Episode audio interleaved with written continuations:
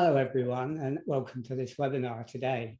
I'm Francis Sealey from Global Net 21 and a local group as well called Enfield Climate Action Forum and Enfield Voices. And um, today we're going to look at some of the um, issues around health and social care because there are you know, a lot of comments about how it's top heavy and that we need to reform it. And there's some wonderful innovations going on around the country about how we can do it differently. And I'm really pleased we've got Ruth Donaldson with us today, and she's the director of commissioning in the CCG, the commissioning, the clinical commissioning group. And it's great that she's here and she's been thinking about it. So she's going to talk to us today about her own ideas. She's not representing the CCG, but she has thought a great deal about it. And it's great that people in her position are doing that because this is a, an important topic. So welcome, Ruth, and I'm really pleased you've joined us. Um, maybe you could start briefly, very briefly, by telling us a little bit about yourself and the position you hold. Sure. So, so yes, I'm Ruth Donaldson. I'm the Director of Communities, um, which is a, a, a directorate set up to look at specifically local communities um, and health inequalities and, and how we tackle those in North Central London. Um, so, so kind of a bit about my role, and then I'll say a bit about me as well, because I think you know it's very important. Everyone brings their their whole self to work. Um, so, so the, the team, the communities team, um, looks at health inequalities in, in lots of different ways. So, firstly, we have a dedicated fund, and I think that's probably what I'll kind of talk a bit about in terms of how this theory relates into into our spending. So, we have an inequalities fund of just under nine million.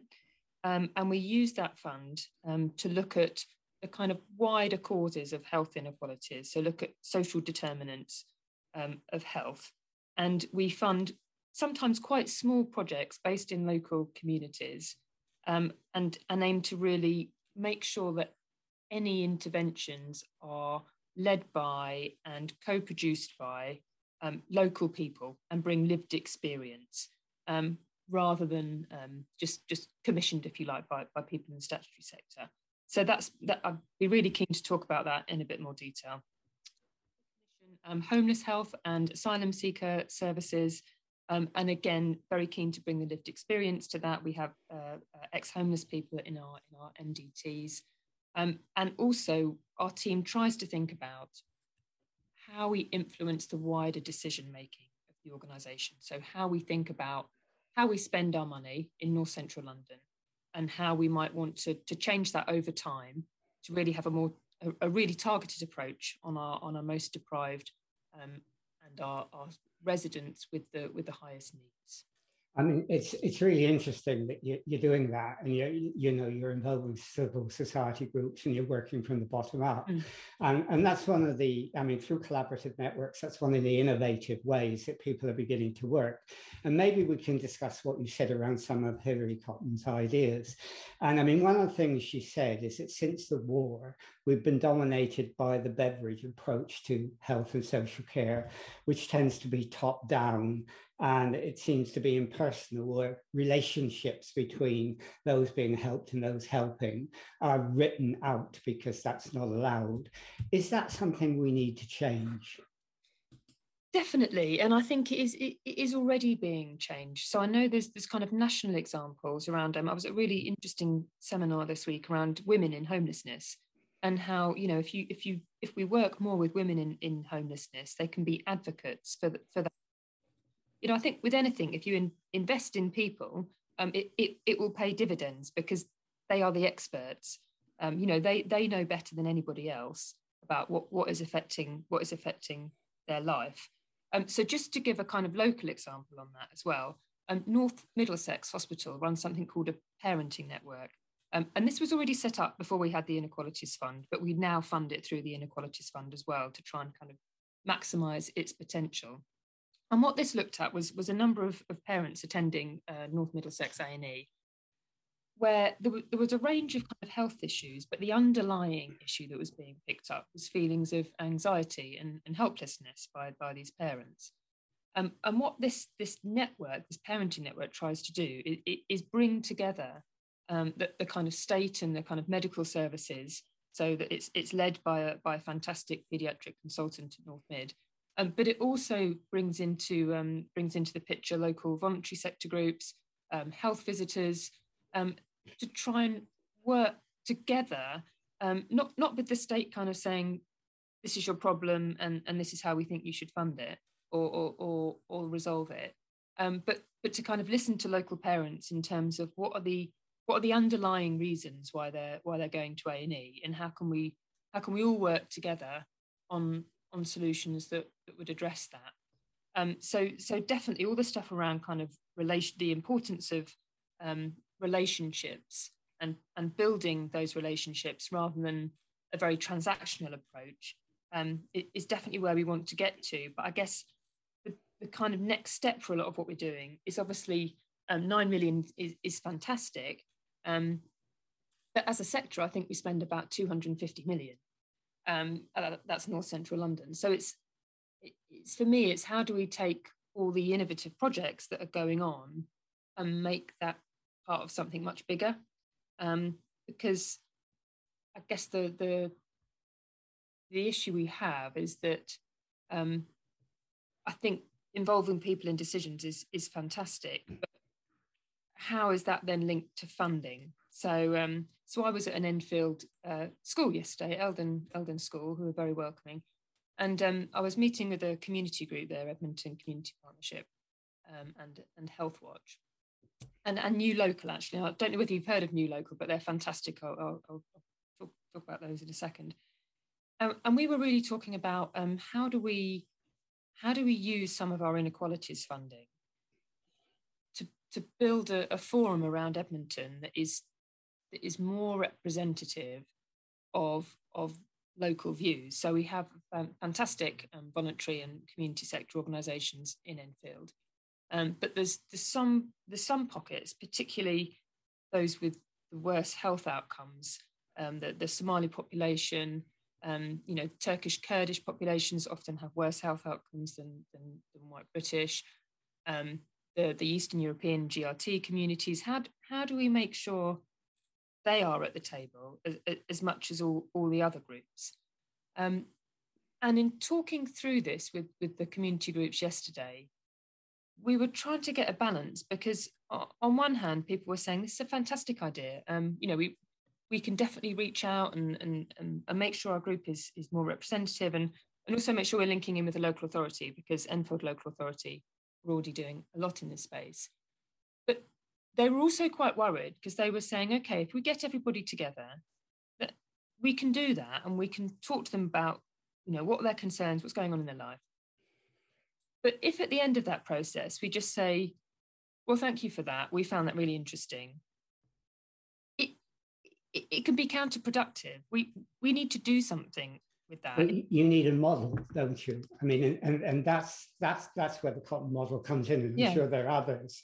Um, I mean, and you mentioned quite rightly that there's a money issue, there's a funding issue, and I mean, Hilary Cottam was saying in her book that, for example, one person that she dealt with that she called Ella had um, something like 73 services and 24 different people servicing them and 12 people visiting them.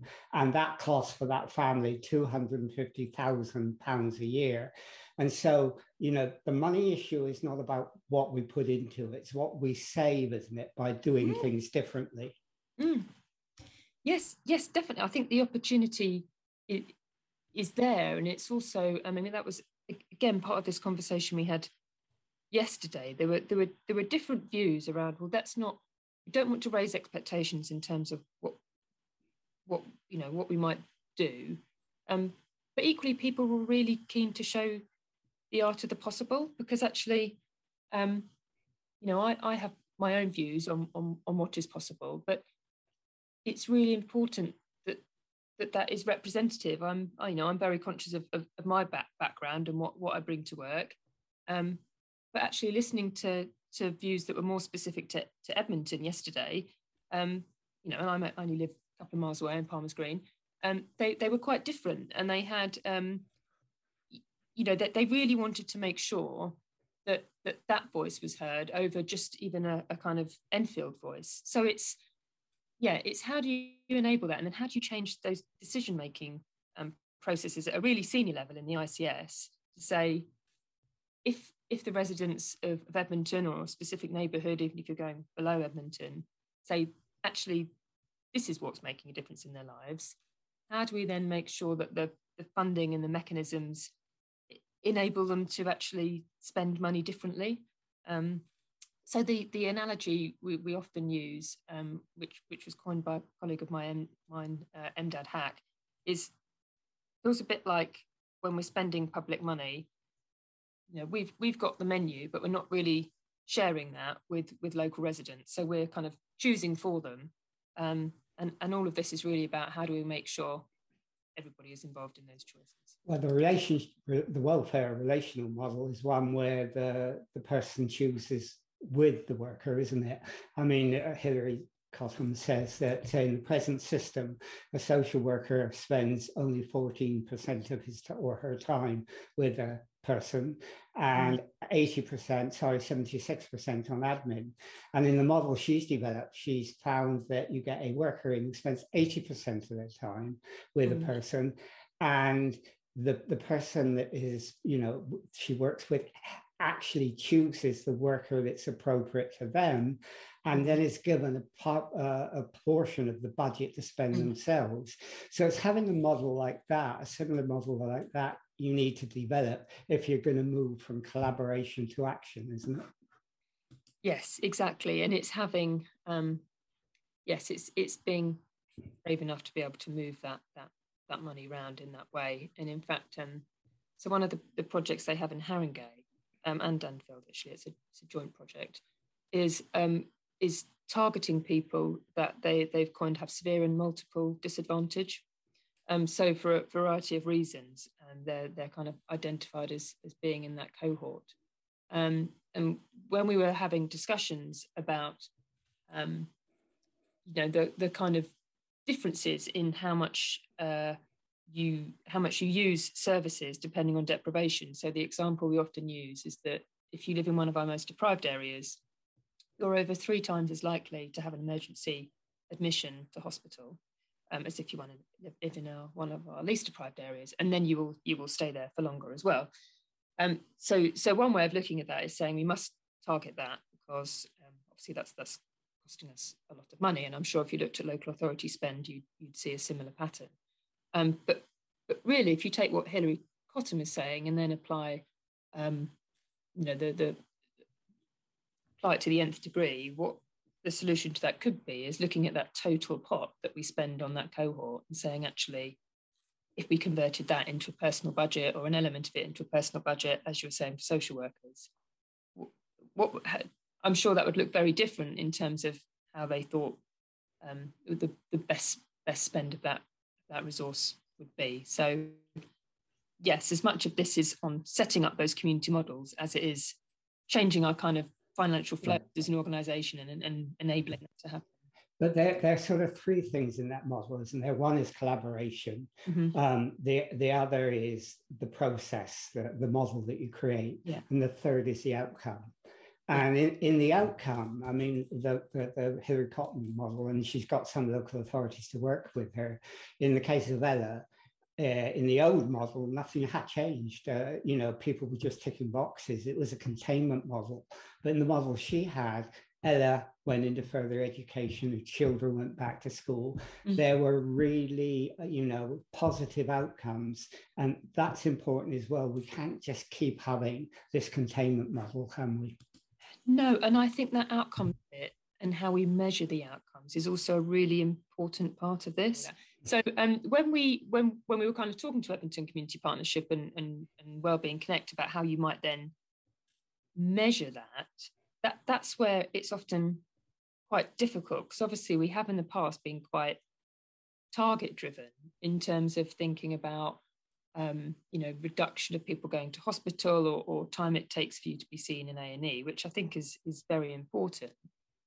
Um, but really, if you want to make that kind of change, you need to be a measuring different things, but also sometimes measuring them on a different time scale as well. I mean, all the evidence suggests we, you know, in investing in in children and children's services um, has a has a massive kind of return on investment, but the, but the time frame is is quite long, and it's how much appetite do people have to do that within um, you know, particularly at the moment when when when there's some constraints around that. Um, but the bit that I think is interesting is what how can you look at it differently? So we're working with Middlesex University on how you might measure the success or otherwise of the inequalities fund and having this dedicated pot for health inequalities. Um, and although we are looking at kind of things around how often people are going to, to hospital and how how how ill they're being, if are if you if you only look at that medical bit of it, you're only really getting to the very end bit, which is a bit bit late by then. Um, so we're we're trying to evaluate as a result of this um, funding. Do people feel that they have more agency in their life? Do they feel they are treated with dignity, respect? Do they listened to? And I think that that links back to that kind of relationships element in what Hilary Cottam is saying, because unless you are building up a relationship with people, you're, you're less likely to feel listened to or that you're treated treated um, with respect. Um, and then as part of that, do they feel like they avoided crisis, whatever crisis means? And I think that means different things to different people. But also, how quickly did they feel they recovered from that? Because there's loads of evidence around how even kind of um, you know limited social contact, social connections um, really in, in increases somebody's recovery time. So those are the kind of things we're trying to look at, but I'm not sure how much the directors of finance are really going to listen to it. well, we'll try and make sure he does. Well, I don't know, because maybe we shouldn't. But I mean, the other interesting thing you said, you talked about the parents network. Yes. And that um, fits in with what um, Hilary Cottam talks about when she talks about developing circles. Yes. And she talks about it, especially in terms of social isolation, mm. um, you know, where, where people are isolated, particularly older people, and um, they actually want connectivity. But she combines connectivity with events of getting people to go to events and, and creating a mutual aid sort of society within it. And it seems that that's what you were trying to do. And that's what you know, it's really encouraging that although you don't call it circles, you're developing a circle of your own. Yes, def- definitely. And I, again, there's, there's loads of evidence around that. And um, I liked something Professor Donna Hall said recently, who's doing fantastic things in, in Wigan that we're, we're trying to emulate, um, which is in, in all this setting up of the new integrated care systems, instead of talking about what, what committees we've got, what, why are we not just talking about the, the basics of things like income and, and social connections? Because actually that's often at the, at the, base of people's lives and at their ability you know that, that's what affects their ability to live a, a, healthy life. And it is that kind of trying to make the focus on health and well-being in that underlying state rather than um, you know what do we do when someone's in, in hospital with diabetes which which is equally as important um, but but you just need to focus all, all through the pathway rather than on that on that on that and, and, and I mean, I mentioned you know, social isolation problem that mm. elderly people have. And you mentioned, you know, the, the, the problems in Edmonton, the, the mm. inequalities that exist mm. there. And I published a, a, heat map that Age UK did a little while ago on um, where the incidence of loneliness was in um, in the London Borough of Enfield. And yeah. of course, it's all on the east and it's largely in Edmonton. Mm. Um, and, and, you know, Get, doing something there is going to be really important, isn't it? Not now because of COVID, but also because of climate change. You saw Paris 2018, where the elderly were affected badly. We're going to um, be in a situation where we're going to really need a contingency plan, which is relational, which does involve the community. Mm. Yes, and I think the extra, um, I think that is very important. I think the thing that the COVID vaccination program has shown us, though, is that there is an underlying distrust of, of the state and statutory services in, in some communities that is very, very understandable. Um, and I guess it's how do we how do we use that kind of building relationships a, approach to, to, to change that um, and and social connections is part of it. The other it, the other thing we funded actually through the Inequalities Fund, which um, is just starting, which was the idea of a Haringey GP, is something called talking, uh, which I have to be careful how I pronounce that. Um, but that is around increasing social connections just, just through walking. So talking and walking, hence its, hence its name. Um, and it's been really popular um, because actually it's not a kind of, it's not saying you need to wait until you've, you've got a certain medical condition, um, if you know, before we kind of take you seriously as, as, a, as a person. Um, so yes, that started in in Haringey, and now we're doing it in Enfield as well. Um, and, and that's that's the kind of thing where actually just getting a group of like-minded people together, or, or, or not even like-minded, just a group of people together to to talk and get some exercise. Um, I'm hoping we'll be able to demonstrate that that, that has an impact on on health outcomes, so that we can continue this kind of thing. Um, one, one, one of the problems, future. one of the problems, so that uh, you know that you have to face and that's been faced for decades is about integrated care and joined up working. Yeah. Um, and people have tried it. I remember as BBC producer doing a program on links between local authority and health authority and helping people to stay in their home, own homes by you know, having a network group at ground work, ground level working with those people. Um, you have to work in partnership to do this with the local authority and with community yeah. groups. How easy is that when you've got managers who are trying to protect their positions? So I would say that it's it's yes, it's not it's not easy. Um, but I think what's quite interesting is that you can make the link back here um, to to relationships in kind of every in in every form. Um, so so uh, Dudu Sher-Arami, who is the director of public health at, at Enfield, um, I work very closely with. Um, they go for walks together as well, which is a very you know public health thing to do. Um, but but but also relationships are important everywhere, aren't they? Because because me having a good relationship with with Dudu means that we can work together and we can resolve funding differences um, and, and talk through the challenges that we, we both face and, and, and find some kind of um, solution together to that. So the thing that we've done with Enfield Council, which will be interesting to see the results for, um, is that we co-funded community participatory research focused around Edmonton again, um, but looking at childhood obesity in particular. And this was a really kind of joint initiative because public health were, were pointing out the, that childhood obesity is clearly a, a, a, massive issue across Enfield, and there's massive differentials by ethnicity and by, by deprivation there. Um, but what we're trying to do with community participatory research, which again links back into to Hilary Cottam's um, work around the importance of building those local relationships and, and, and co-production, is is to do really kind of in-depth qualitative research with communities around what is affecting their decision making um, because it's, it's it's not really just about health it's about what else is going on in somebody's life. And i think I think it's something like i'm going to get the number wrong but i think it's 70% of your if you live in a, a low income household you'd need to spend 70% of your income to eat a healthy diet. So it's not really just about telling parents and children to eat less sugar. Um, you know, it's about what, what else is going on in someone's life that's affecting their their ability to to, to eat a, a healthy diet.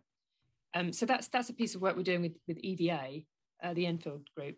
Um, so it'll be really interesting to see the, the results of that in terms of what the community thinks will make a difference. Yeah, I mean, I think working with EVA, EVA is great because they're they're great to network in, in their own right, and, and I think working with networks is mm. is really important. Um, but but but to do what you want to do, it's sort of a culture change, isn't it, for local authorities or for health authorities? And one thing that stands in their way is that particularly local authorities, I think, are worried that if we adopt these new models, it will it will turn into a mutual aid model where people are helping each other, and therefore they will be spending less on staff, and they don't want to do that. So they find it really difficult to adopt a model that could be more cost effective in terms of staffing, and they are always asking for more money rather than asking for money and saying, well, how do we spend it the best way? Yes, although to some extent, I feel it's part of uh, my job or all of our jobs to, to, demonstrate what we think is the best best way of of spending money, um, but to do that in a way in which we're informed by what the um, what the local community thinks is a, is a is a good way of doing that. And I think um, you know we're just about to we're, developing a, a, a VCSE strategy across NCL at the moment um, working with our, our communities. And one of the things I'm really keen to do is just to be really clear as part of that strategy is how will we know when something has changed? So I think it's really important to put our ambitions in a strategy. but I also think we'll we'll lose something if we don't then say as a result of that, well, well how, how will things look different in the ICS as a result of this strategy? And I think if we can demonstrate that actually, um, I don't know, as an example, we can demonstrate at the end of the year that this decision was taken, um, even though this issue wasn't on our radar. The issue was completely raised by our local communities. The solution was co produced. Um, they thought this would be the best use of this resource to solve that problem. And therefore, we've implemented this, you know, hand in hand with them. That, that, that's where it feels like we, we need to get to. We need to be making sure that one of our success criteria is an organization is demonstrating certain things. Um, and I guess it's how do you, it, it's thinking through how you convert all, all the fantastic ideas around kind of what's in Hilary Cottam into you know how how we govern ourselves and how we have checks on ourselves as, as an organization but both as a kind of um, ics but also between us and us and local authorities because it's the, the, you know there's definitely a lot of willing there to work to work together. That from my perspective anyway from my work I mean, it, it, it's also not about strategy alone, is it? It's about logistics as well. Yeah. I, I remember Clausewitz, who uh, wrote a famous book in the 19th century on war. He said, strategy is for amateurs and logistics is for experts. And we don't spend enough time in advance thinking through the logistics. Do we? we have a strategy, the crisis comes, and then logistics are developed in a panic. We need to be more advanced than that, don't we? Yes, definitely. But my other favourite quote around that, it's not him, but somebody else, is culture eats strategy for breakfast. So unless uh, unless you have the right culture, and the other document, the other um, document I like, which is related to Hilary Cottam, is Kindness in Public Policy by Julia Unwin, which is all around, you know, how do we not just in terms of how we kind of commission services, but but ourselves as an organisation, how do we how do we demonstrate those values through kind of both our working life and and how we treat each other at work and how we how we work with our communities and how do you build in emotional intelligence um, as as much as anything else. And you know Julia talks a lot about the, the comfort of transactional um, uh, you know uh, ways of working. And and it's and it's true you know once you've got some hard data in about how the local hospital is performing it, it feels much more concrete than trying to work out um, you know, if someone in a care home has has been been physically touched that week. But actually, that's very important as, as well in terms of somebody's outcome. So, um, yeah, I, I think it's making sure that the culture enables that that strategy and that we're all aware that how how we act to everybody whether it's is part of how we spend our money or to the person sitting next to us or across a computer screen from us these days um, is is just as important, really, because it. I, I think it's very important to live your values when you come to work. Um, yeah, so it's, it's it's as much about. I mean, I've, I've been talking to the people in the CCG. You, you're, you're really lucky. You have a great lot of people who do live their values and they bring it into their job. And that's important. If you're going to have this culture change, so mm. What's the best way to do it? Is it to do it bottom up with pilots and hoping that those pilots will then let people know this is a different way of working? Or do you have to need, have a grand design straight away? Or do they have to work together? And how can you do that? That's, that's a simple question, but it's difficult to sort of answer. It's very difficult. And I think um, with the Inequalities Fund, we were really keen for local communities to come forward and say, this is what's going to make a difference. But part of that part of the issue with that is that we now have quite a lot of um, so we have over 50 schemes now. Um, and i wouldn't ever want to take anything away from them, them being quite quite small and, and, and bottom up. But, but equally other people have said well you'd have been better off spending that money on three or four things. Um, three or four big ticket items um, that, that could could make more of a difference. Um, so trying to get a balance between between those two things is is really difficult. Um, and that's part of the reason we've asked middlesex university to come in and, and evaluate them. Um, because it feels like both to demonstrate their impact and to try and make sure that that funding doesn't disappear in future years demonstrating that they're actually doing something and they're making a difference is, is just is so important. But it's it's much harder to measure the softer stuff than it is to measure the the harder stuff. Yeah. But I think it's equally is important. Um, and actually, when I went to the the the, the JOSC, the Joint Health and um, the Over, Overview Scrutiny, uh, Scrutiny Committee, uh, the councillors were all saying what they'd like to hear back, um, figures and more people stories. Uh, they were saying what they'd like to see in a year's time is is interviews with with, with people, um, and that's something they did in in Brent. They they went out and they interviewed um, both service both both kind of residents and people that were using services, um, but but also the the staff that were delivering those services. So you kind of get a, a, a rounded view. So that that's the way around we we were we are really keen to do it is to look at that kind of um, relational impact um, but I do think you need a bit of bit of both because that's that's not going to going to please everybody. Okay, well, we've sort of almost come to the end of the 30 minutes. We've probably gone over it, which is great. Um, I mean, you know, looking into the future, it, it, really sort of encourages me that that you and other managers like you are thinking in, in innovative ways and not like some of the older managers who were stuck in their silos and didn't want to get out. I mean, are you hopeful for the future that the culture will change?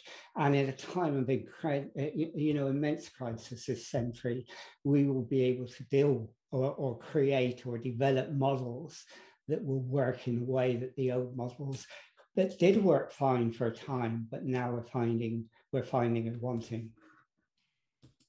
Yes, I, I, am because there's a lot of um, you know we it does feel like there's an alliance of people across the system that that want it to change.